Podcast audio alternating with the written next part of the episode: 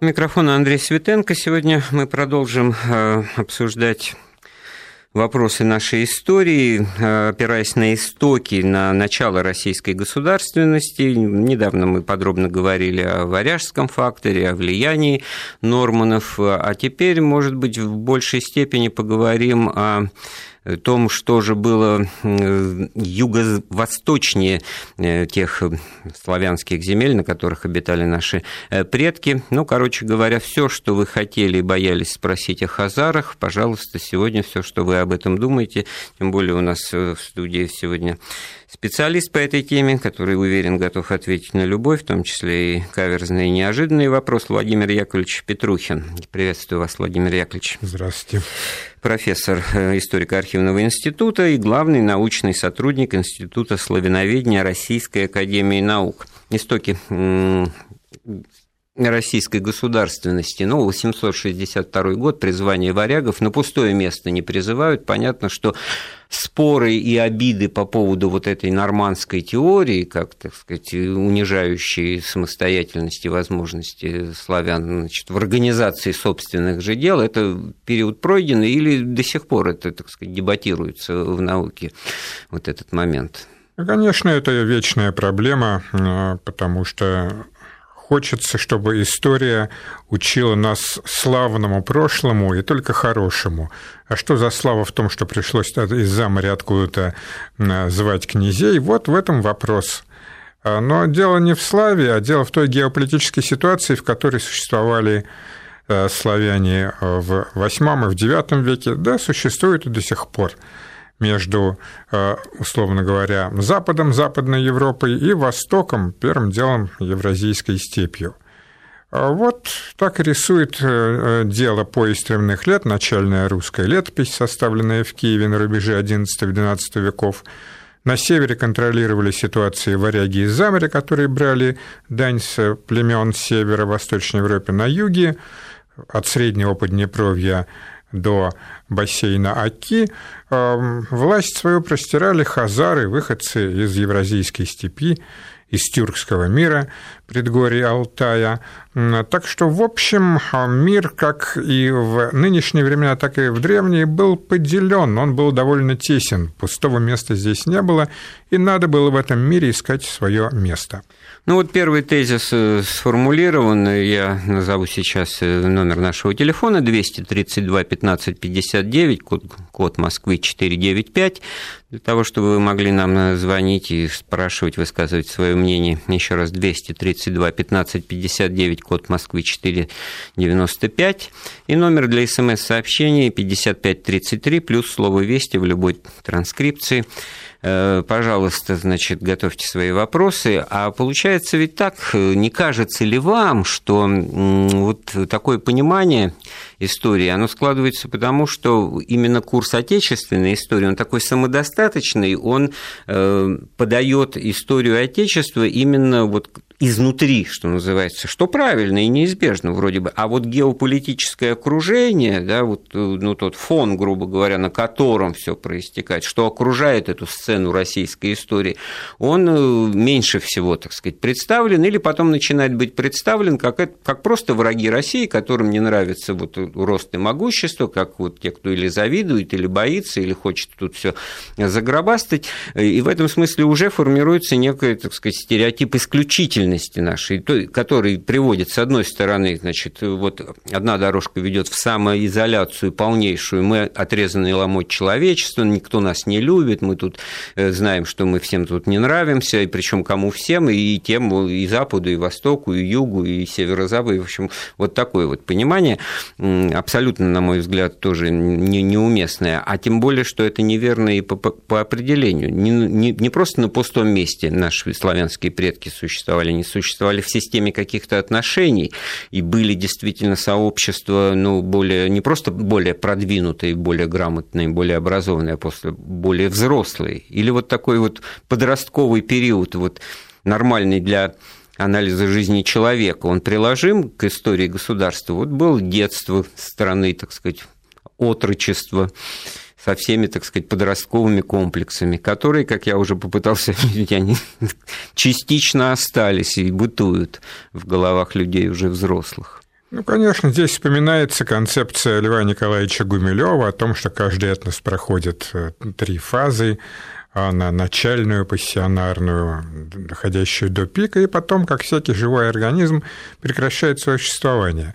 Это слишком все таки приблизительный, я бы сказал, примитивный подход – а, ну, конечно, мы можем говорить о некой подростковости а, некоторых современных наций. Ну, вот любят говорить, потому что американцы, они такие молодые, и вот везде значит, лезут, как подростки, со своей демократией своим пониманием правды. Вот вам образец того, что происходило тогда. Ну, исламский фундаментализм с точки зрения ислама как более молодой мировой религии на 700 там, лет с небольшим моложе христианства. Вот это считайте от христианской истории э, со всеми ее войнами и крестоносцами 700 лет назад, и получается какой-то 15 век, и что в этом смысле христиане были такие же очень правоверные, истовые, фанатичные и прочее, прочее. Да? Ну, конечно, отношения так между... что здесь есть свое зерно-то. Оно есть, безусловно, да, и христианство по прошествии тысячи с лишним лет, когда христиане вздохнули более-менее спокойно, когда прошло первое тысячелетие, а конца света не наступило,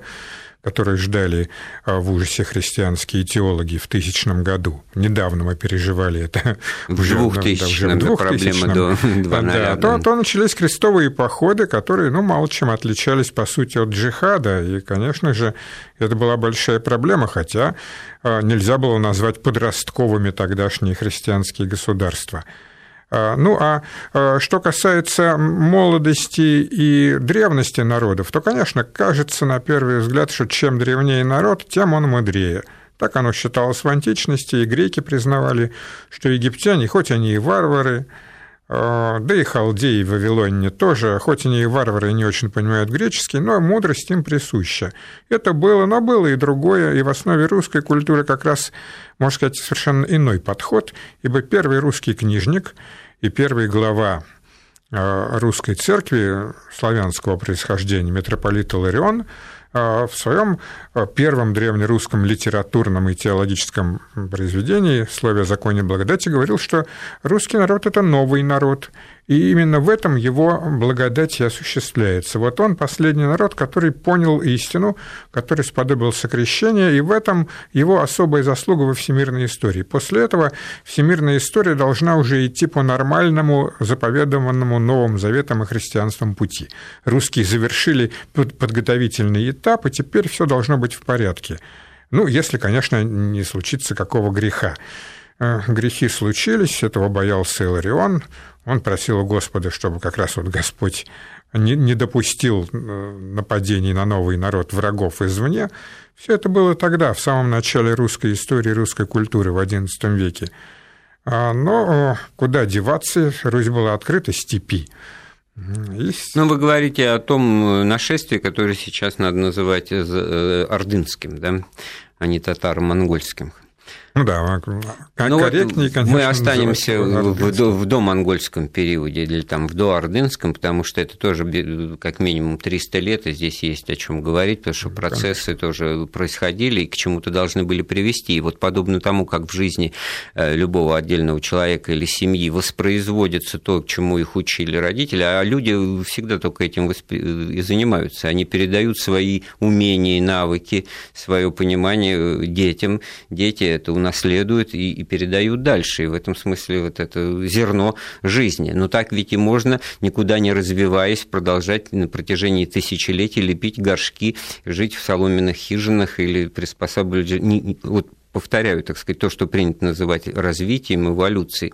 Где это заложено, в чем это проявляется? Это же всегда пример какого-то ну, не присвоение, а передачи, заимствование, там, вот момента открытости. В данном случае я говорю о том, что если вот покопаться в, даже в основательных русских словах, то мы выясним, что они какого-то вот не очень для нас приятного там немецкого происхождения, как тоже слово дом. Да, бывает, и даже хлеб. И даже хлеб. Да, да бывает и такое. Ну, здесь я должен, наверное, напомнить, может быть, об очень далеком, но чуде всемирной истории, который до сих пор толком мы не можем объяснить, ибо человеческое общество основано на принципе обмена и взаимопонимания с чужими. Это было свойственно уже самым первобытным временам, когда господствовал обычай экзогамии. Невесту надо было брать из другого рода нельзя было заниматься тем, что называлось кровосмешением. Никакие биологические организмы не диктовали такого подхода, человечество каким-то образом нашло вот этот способ понимать друг друга или не понимать, ну, если вспомнить отношения традиционные, скажем, там с тещами, да, вот она тоже из другого рода, а мама дорогой жены, но проблемы оставались. А тем не менее, человечество этим жило и живет по сей день, это, это нормы человеческого общежития. Так что как бы задана всемирная история вот это вот... Э, Но организация сознания здесь, по-английски это звучит в переводе «мать в законе». Там нет специального слова, да, вот это вот то, что это давит на сознание, когда это mother-in-law, да, father-in-law, in-law. Это тоже организация определенная. Э, славянский язык рождает новое слово, новый термин, который наполняет особым содержанием. И в этом проявление какой-то особенности. Я к тому говорю, что ну, вот 8-9 век славяне там не на пустом месте обитают, а главное, что и не в безвоздушном пространстве. И какой здесь был, какие здесь варианты развития могли бы быть, так сказать, не пускать э, варягов, не приглашать, развивать вот, ну, тоже и развиваться внутри, тем более пространство обширное, коммуникации не развиты, это можно было несколько вот этих вот веков, три как минимум прожить и но я могу сказать, что все эксперименты по этому поводу были совершены теми, теми же славянами, потому что призвание варягов совершилось а, то есть попробовали, не после получилось, того, да? как выгнали этих самых варягов, которые собирали дань. Археологи заметили, что произошло, а, потому что сейчас мы это очень хорошо понимаем, когда мы все смотрим на курс этого самого доллара регулярно. Вот как только хазары, вспомним их, договорились с арабами и перестали воевать, арабская монета дирхимы непрерывным потоком двинулась по рекам Восточной Европы туда, на север, вплоть до Скандинавии. Начался доступ Э, и распределения восточного серебра в обмен на те продукты, которые поставляли на международные рынки, на меха и на рабов, конечно же. Но как только где-то в 60-е годы IX века на севере поругались с варягами, начался конфликт, не только с варягами, но и наверняка между теми племенами, которые пытались выгнать э, варягов, все поделить по-своему. Так тут же археологи фиксируют отсутствие поступления серебра в эти районы. Вот кладов которые датировались бы серединой IX века, кладов с серебряной монетой нет. Вот хорошо, это очень интересно. Археология и все, что находится в результате этих работ, она не просто компенсирует отсутствие письменности, да, но действительно артефакт истории, и более того, это прочитываем опосредованно вообще исторические процессы.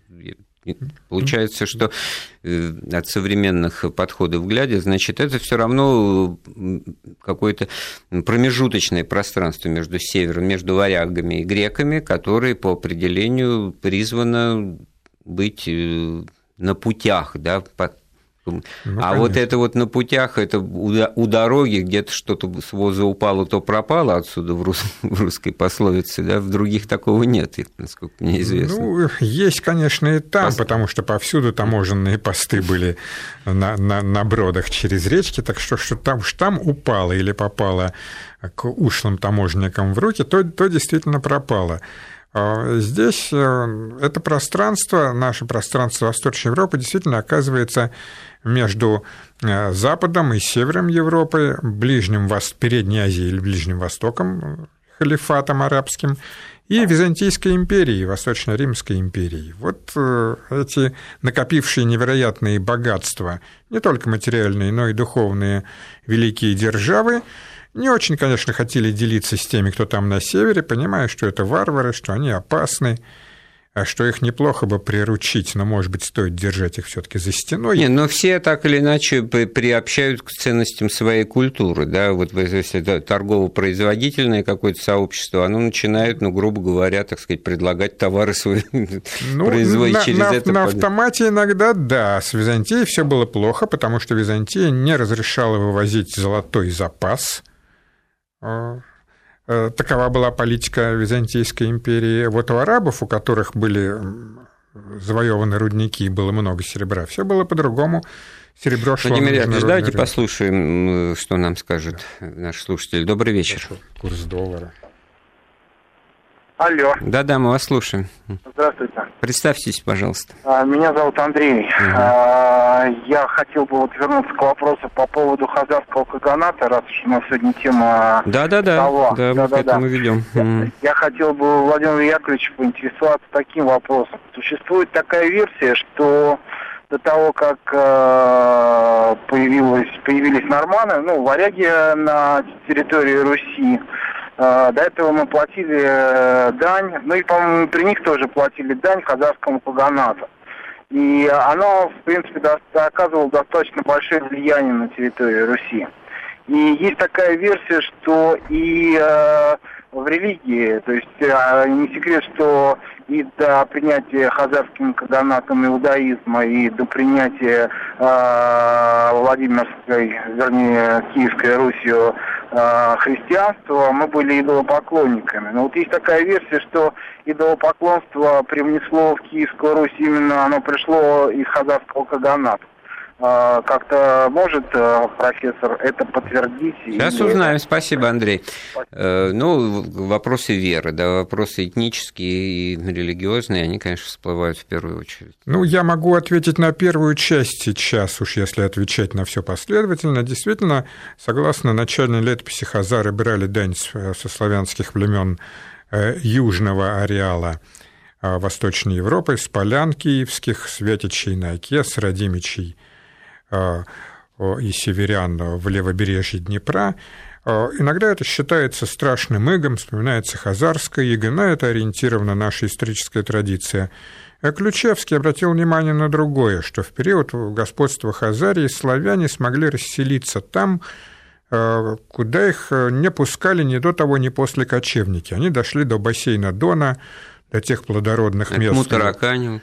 Да, ну, тому таракань уже несколько попозже и с дружинами Святослава, а вот колонизация земледельческая под эгидой Хазарии э, действительно освоила бассейн Дона с богатыми землями. Так что отчасти урегулированные отношения, даннические отношения э, с Хазарией создавали базу, земледельческую базу, экономическую базу для развития будущей государственности.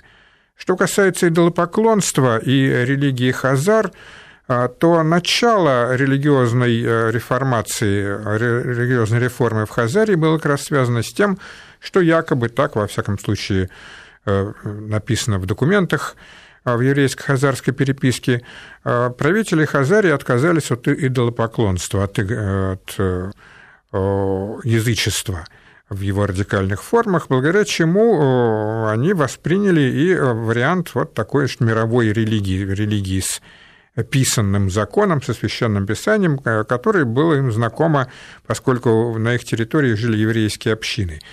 Э, так что хазары не передавали своего язычества э, славянам.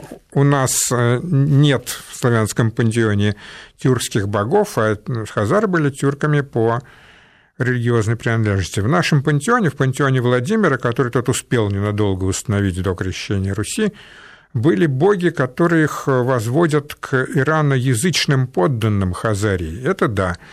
Это было, скорее всего, такие боги, которых поставили в Киеве, среди них Хорс и Семаргл. Это боги, которые принадлежали ираноязычным подданным Хазарии, которые оказались под властью князя Владимира. Но это была короткая и неудачная попытка создать собственную, так сказать, национальную языческую религию, от которой Владимир быстро отказался, обратившись к выбору веры.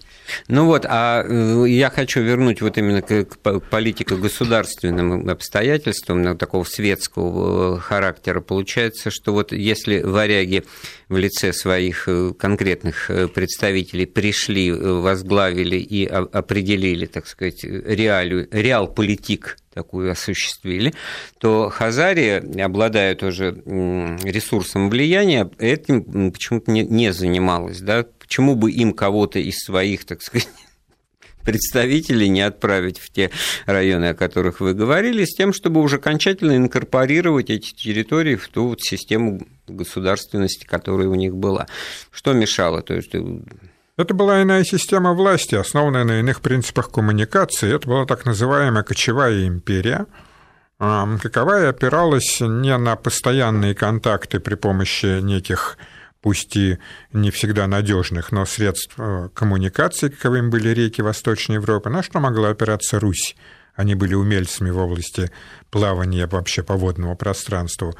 А вот кочевая империя опиралась на власть, конечно, конницы, войска – то есть образ жизни и вообще смысл жизни да, был другой, поэтому отношения да. могли представлять из себя только вот или даннические, вассальные, или какое-то туманное напоминание там, о таможенном союзе, да, в который вот позволял э, славянам там, расселяться где-то, колонии свои иметь, и торговать, и, и каким-то образом пересекаться, но не более того. Да, а все, что касается корней жизни, государственности, менталитета, понимания того, чем живешь и занимаешься, этого, так сказать, тут общего было мало или совсем не было. Да, конечно, это были принципиально разные а, государственные образования. Ну и вообще, если вспомнить даже о Бордынском иге, ведь нигде не держали татары своих гарнизонов. Это было накладно. Нахлынули, потом схлынули. Да, надо было договариваться о дане, но не более вот того. Вот мы тоже немножечко отхлынем, послушаем рекламу и новости. Хорошо. Да, возвращаемся к вопросам истории. Сегодня мы разбираемся в геополитических реалиях 8-9 э, века или периода становления создания российского государства, начала времен, можно так сказать, для нашего Отечества. Выясняется, что вот был очень сильный, так сказать, возможный вектор воздействия со стороны Хазарии, Хазарского каганата, но этим людям неинтересны были славяне ни в силу того, чем они занимались, чем они жили, и поэтому отношения э, были такие сугубо прагматические, э, экономические. А вот что э, касается всей этой духовности, потому что напрашивается вот этот самый пикантный момент веры, передачи и прочее, этого не произошло. Но а сами хазары-то, как они, с чего бы они так прикипели к иудаизму? Это же феномен исторический.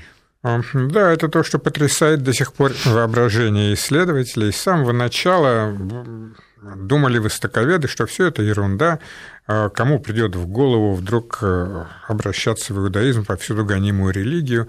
Это все придумали евреи в средние века, так думали э, некоторые востоковеды еще в, на, на заре а, науки в XVIII веке, так продолжают иногда думать и мои коллеги, что все это фикция, вся еврейско-хазарская переписка придумана еврейскими средневековыми книжниками, чтобы показать, что иудаизм все-таки находил свое место во всемирной истории и после изгнания евреев из Иерусалима.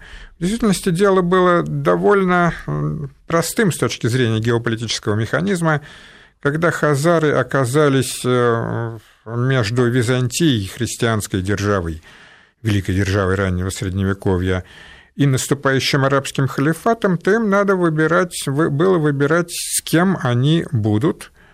А то есть, а тут третье было дано, что называется. Третье было дано, а первого и второго дано не было, потому что либо надо было хазарам, если становиться христианами, уступать грекам Таманский полуостров и то, что им удалось отхватить и на Тамане, и в Крыму, либо им надо было становиться мусульманами и принимать участие в э, джихаде, в походе арабов на восток, то есть сражаться со своими же э, родичами, э, тюрками на Великом Китайском пути. У нас есть звонок, Николай Иванович. Добрый вечер, мы вас слушаем. Добрый вечер. У меня вопрос по хазарам.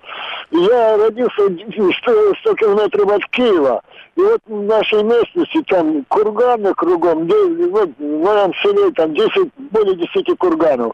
Это первое. Второе, э, вокруг тюркские наименования городов. Кагарлык, Карабаши, э, там еще Корсунь, ну, это так только на скидку. Такое впечатление, что здесь какие-то тюркские времена были. И, может быть, Олег ну, может быть, это половцы печенеги. Там, да. Спасибо, Николай Иванович. Ну, вот это все, да.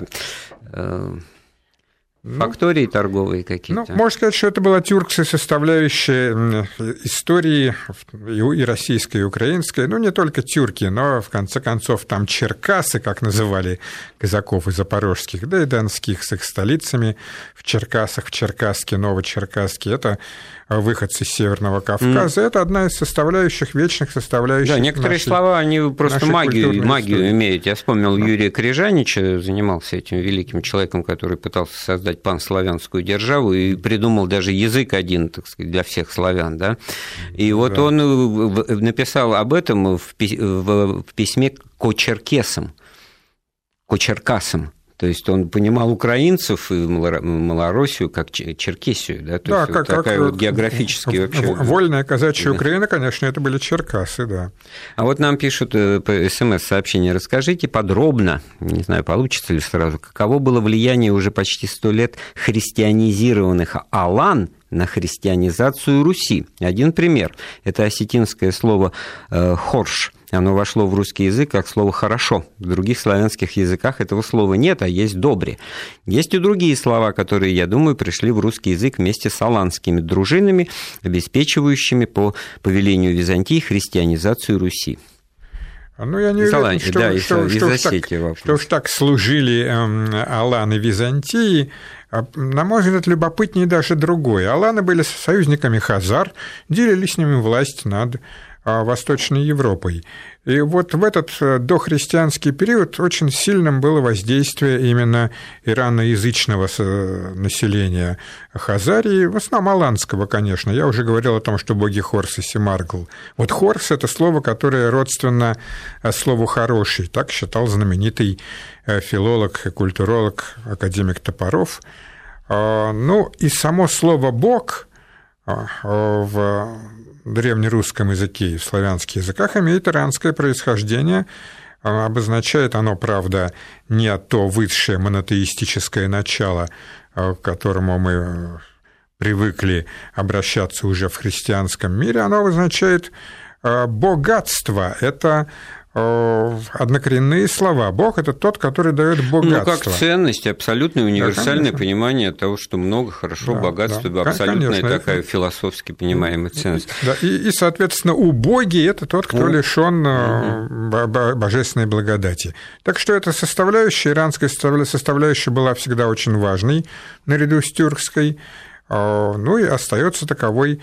Ну, а то, понимаю, что вот некоторые народы, мы э, вспоминали там недавно венгров, да, такой, так сказать, ЧОП, средневековый, частное охранное предприятие, люди промышляли тем, что представляли свои услуги в качестве вот как раз охранников на этих путях торговых для сопровождения колонн рабов, тех же арабского серебра. Талантские дружины, наверное, не тем ли занимались тоже? Могли заниматься, конечно, и тем, хотя были и свои дела, действительно, и были проблемы в отношении с Хазарией. В том, Это что... к вопросу о профессиональных навыках, умениях и прочее. Кто-то земледелец, и другой на него смотрит, может быть, презрительно, но сам он себе никогда ничего не приготовит, потому что не умеет этим заниматься, или не хочет, да? Вот интересно. А, ну, взаимопомощь в этом смысле была. Ну, друг у друга учились, и, конечно, славяне были славны не только земледелием. Ну, это вот как бы вот первые штришки к портретам национального характера, которые, к стереотипам национальным, которые формируют сознание, у некоторых просто заполняют целиком и полностью. Послушаем э, Марка Борисовича. Марк Борисович, добрый вечер. Добрый день. Да. Скажите, пожалуйста, я вот про Хазар хотел спросить. Вот э, это было мощное государство, я знаю, Станис, э, Святослав разгромил их. Так вот, у меня такой вопрос. Остались ли на территории нашей страны потомки этих хазар, потомки из народов? И второе. Вы знаете, что в Америке вышла книга Артура Кестлера «Тринадцатое колено», да, в котором вот он утверждает, что наши русские евреи являются потомками хазар, тринадцатое колено. Он э, говорит, что и одежда одинаковая, вот, и рыбу фаршированную русские евреи едят, как хазары, и так далее. Вот это так, там яростно идет полемика, я знаю, там в Израиле, в других странах, по этой книге. Что бы вы могли ответить на этот вопрос? И некоторые наши люди, вот, я знаю, живу на Кавказе, что вот евреи это вы хазары и так далее. Пожалуйста, что вы можете сказать по этому вопросу да, о форшмаке? Да, да это как животрепещущий вопрос, который потрясает сейчас не только а, идеологию Израиля, а о том, откуда, э, куда делись хазары, откуда взялись европейские евреи. Куда делись хазары, а, Увы, мы толком сказать не можем, как не можем сказать и о том, куда делись авары, предшественники Хазар. О них летопись написала, что от них нет ни ни, ни племени, ни остатку. Это судьба кочевых империй. Как только империя терпела поражение в войне, распадалась администрация, основа войска, исчезал и сам этнос. У нас нет а, прямых потомков хазар, хотя, конечно же, многим а, народам на Кавказе и в Крыму очень хотелось бы а, видеть себя потомками хазар, древнего народа, но это не более чем национальный романтизм, то, о чем думают. Владимир Яковлевич, это вы Аллаверда и Гумилеву сейчас произнесли, а именно он такую схему развития существования рождается, переживает пик развития, а потом может и умереть, и все как с отдельно взятой семьей, который, от которой ничего не осталось. Да? А у кого-то остались потомки. Да, вот ну, это, случае... да это, это не столько Гумилев, сколько русская летопись. Действительно, от этих самых э, империй кочевых э, ничего не оставалось, их азары исчезли как этнос. Ну, а как почти, этнос-то понятно, они могли сразу. частично ассимилироваться, не просто погибли там. Ну, ну конечно.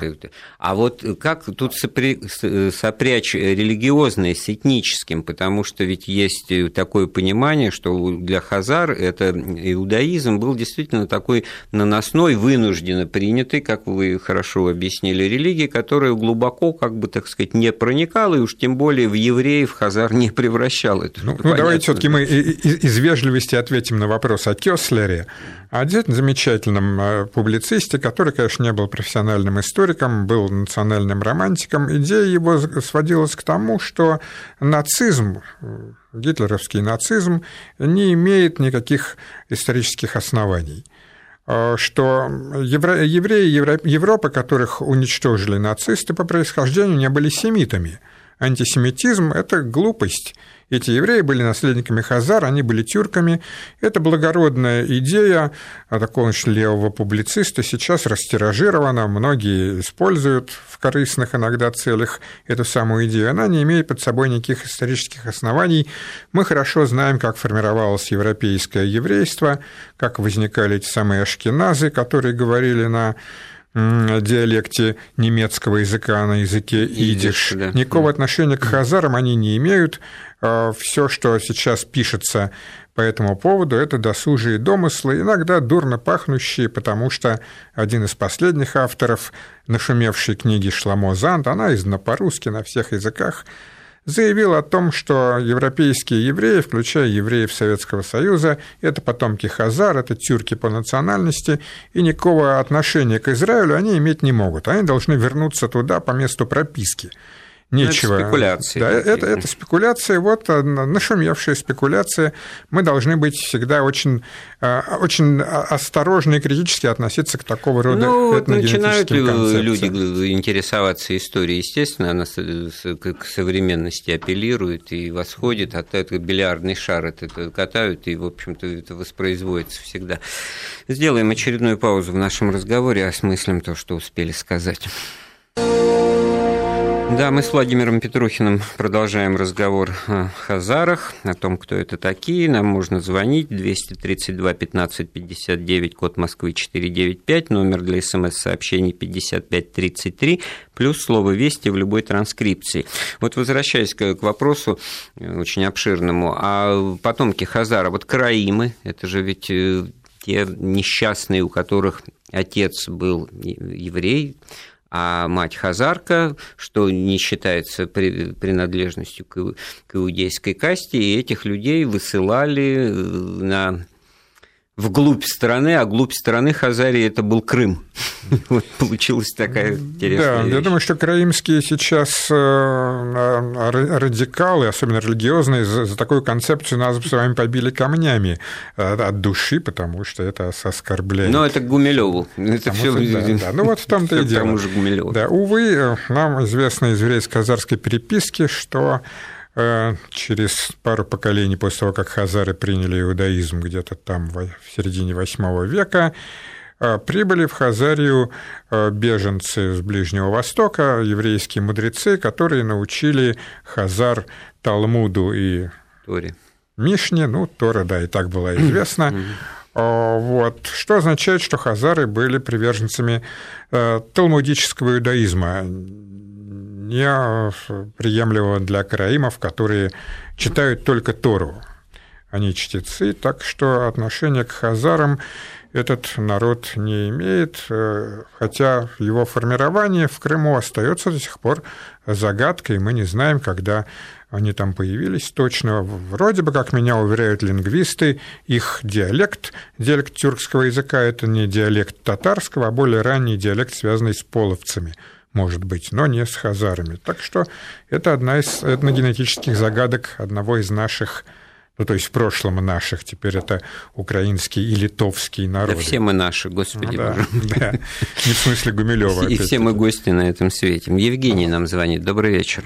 Э, добрый вечер, господа. Изумительная передача, очень интересно вас слушать знаете, вопрос следующий. Вот э, бог с ними, Хараби, а вот э, существовала цивилизация там Египта 4 тысячи лет, там, до нашей эры, э, существовал Древний Рим. А что вот, вот отлично, время, спасибо, да. 4 тысячи ага. лет назад было на территории Руси. И, и на какой территории Руси? Угу. Это вот мы до эфира с Владимиром Яковлевичем тоже разговаривали и говорили о геномах, да, о сколах, так сказать, об анализе ДНК, который показывает э, для некоторых исследователей, что вот новгородцы, они там 5000 лет э, жили без всяких и до, помимо варягов там и вообще кого бы то ни было, и ничего страшного. Да, но, но пока все таки я, пожалуй, скажу о том, э, что как археолог по образованию я могу принять и, и засвидетельствовать как то, о, о чем нам следует знать, если мы интересуемся тысячелетними глубинами. Э, человечество всегда, как я уже говорил, было склонно к тому, чтобы обмениваться информацией и учиться друг у друга. Довольно быстро научилось человечество земледелию, которое возникло на Ближнем Востоке где-то там в э, восьмом-девятом тысячелетиях до новой эры, в глубоком каменном веке, и мы думали, что уж в лесах наших Восточной Европы это земледелие, оно добралось туда чуть ли не со славянами, вот в какие-то там недавние относительно века, не говоря уж о тысячелетиях. Но археологические исследования показали, что в эпоху нового каменного века, то есть где-то, может быть, э, в четвертом тысячелетии до новой эры, в этих лесах было известно земледелие, люди научились выращивать, то, что в состоянии были выращивать. Так что это был путь, путь к цивилизации, открытый вот тогда, в те времена. И мы можем сказать, что по этому пути мы исследуем по сей день в поисках уже новых технологий, не связанных вот с, с технологиями. Я вот сижу и думаю, да, вот кто-то, ну как в, в жизни, вот э, живут на, на одном этаже соседи, у, у одних там интернет, айфон, айпад, отпад и прочий привет, интернет-кафе собака, значит, а, а другие живут, что называется, старый режимно, так точка. В каменном да? веке, да. Получается, быть. с точки зрения первого в каменном веке, они живут не тужат, они живут там счастливо, мирно, и, а главное, что самодостаточны в представлениях о собственном э, счастье. Вот. А и в этом смысле вот без всяких этих цирков там античных и прочих наворотов, там занятий спортом, вот, пожалуйста, 19% не, не, не занимаются ничем, что они считают, что они чем-то обижены. Вот. А у кого-то это представление о том, что удалось и состоялось, это вот в развитии что-то вот сеяли-сеяли, а потом вот посеяли и взошло, да. А можно было так и до бесконечности жить, и было бы счастье, да, действительно, без лишних проблем. А, ну, а, было бы счастье, конечно, но всегда смотришь на то, что у соседа, все-таки, если, если вот, нет железной двери вот, там и, да. и вот это, да, тут возникают сложные чувства. С одной стороны, хочется, чтобы у тебя было еще больше, с другой стороны, хочется, чтобы у соседа все сгорело к чертям.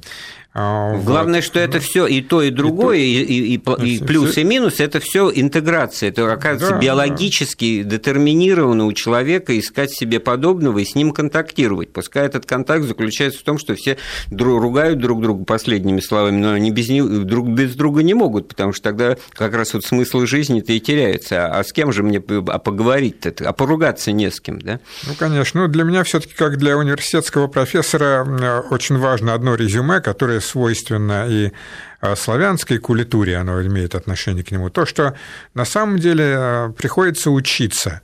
А худо-бедно, но учиться приходится, учиться приходится у соседей, тем навыкам, которые они приобрели. Славяне научились, и мы э, являемся наследниками этой науки по сей день, поскольку Кирилл и Мефодий научили их грамоте накануне Великого славянского расселения, и в самом начале этого расселения это происходило тогда же, когда призывали на север варягов, в 60-е годы IX века.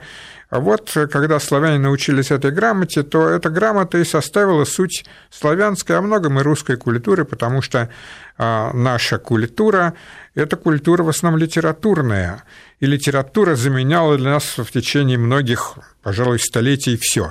И философию, и юриспруденцию, вот это, это было нашим всем, как ну, сейчас вспоминается, что Пушкин. Ну, вот он, и, он вот, и да. пик в этом смысле, вершина. Но, да. но, но, но научиться приходится для того, чтобы жить А главное, нормально. что это учеба, это по определению заимствование. Да? Вот получается, что вот заимствование не, не красит, мы с этого начали, славная, э, славная история, это когда все сами сами с усами, а тут получается, что одни это принесли, другие, то да. стол накрыт как бы и справа, и слева, там, и сверху, ну... и снизу, и все предшествующими цивилизациями. И там сидят теперь за этим столом люди, чешут затылки, говорят, а где же вот наше-то? Вот? И нашесть эту сам, а что бояться-то? Вот это нашесть в том, что вот именно этот стол вот в таком убранстве неповторимом и самобытном. Да? Ну, нашесть осталась в первобытности, в дикости, когда мое племя и мой род – это есть главное, это центр мира, мира, и поэтому мы с точки зрения того, что мы в центре мира, готовы сами всех учить, а, а учиться не хотим.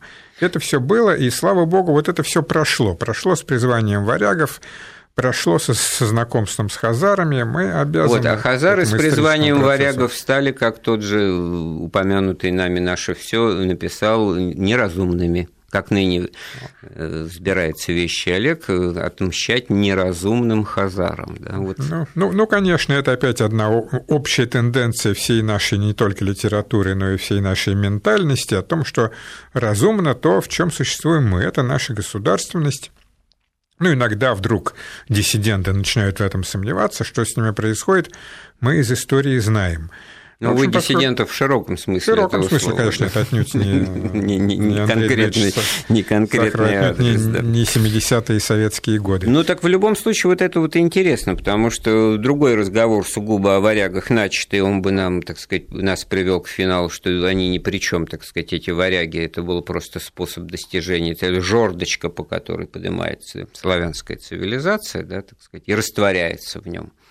А тут получается концепция того, что варяги действительно, внедрившись внутрь славянских общин, вот этих вот квази-государств, будучи приглашены ими, они, значит, какую-то все-таки определенность придали процессу, какой-то смысл политической жизни конкретный появился. Ну и сами довольно быстро научились, вот что надо поставить им в заслугу, очень быстро учились. А, не только на Востоке, но и на Западе. Э, я помню, как один из э, самых знаменитых наших историков XX века, Арон Яковлевич Гуревич, изумлялся. Э, он не мог понять, что такое феодализм на Запад, в Западной Европе, потому что не было образца феодального государства. Этот образец создали норманы, которые захватили Нормандию из-под носа у франкского короля. Вот там они навели порядок. Научились этому лучше, чем европейские сеньоры, которые не могли никак договориться, как им управлять, даже вот используя то римское право, которое было им дано в традиции, которое должно было быть в основе э, феодального землевладения. Там они этому научились. Это происходило в 911 году. Ролон захватил Нормандию. Ну а здесь вещи Олег дошел до Царьграда, испугал греков и заключил с ними договор. Договор он не мог заключить, опираясь на традиции скандинавской письменности. Он вынужден был использовать славянский язык, язык Кирилла и Мефодия. И тут выяснилось, что довольно быстро научились эти самые э, от рода русского норманы, Фарлов, там, э, Руалд, Карлы и прочие, носящие германские русско германские имена, они научились русскому языку и стали его использовать на международных коммуникациях, так что вот Э, надо учиться, как учил нас один из основателей А главный вывод нашей беседы с Владимиром Петрухиным, доктором исторических наук, что процесс это симметричный, и в Западной Европе в те же времена происходило то, что происходило в Европе Восточной, и выросла в конечном итоге вот такая великая держава. Да. Спасибо большое. У нас в гостях был Владимир Яковлевич Петрухин. Эфир подготовил и провел Андрей Светенко. Слушайте Вести ФМ.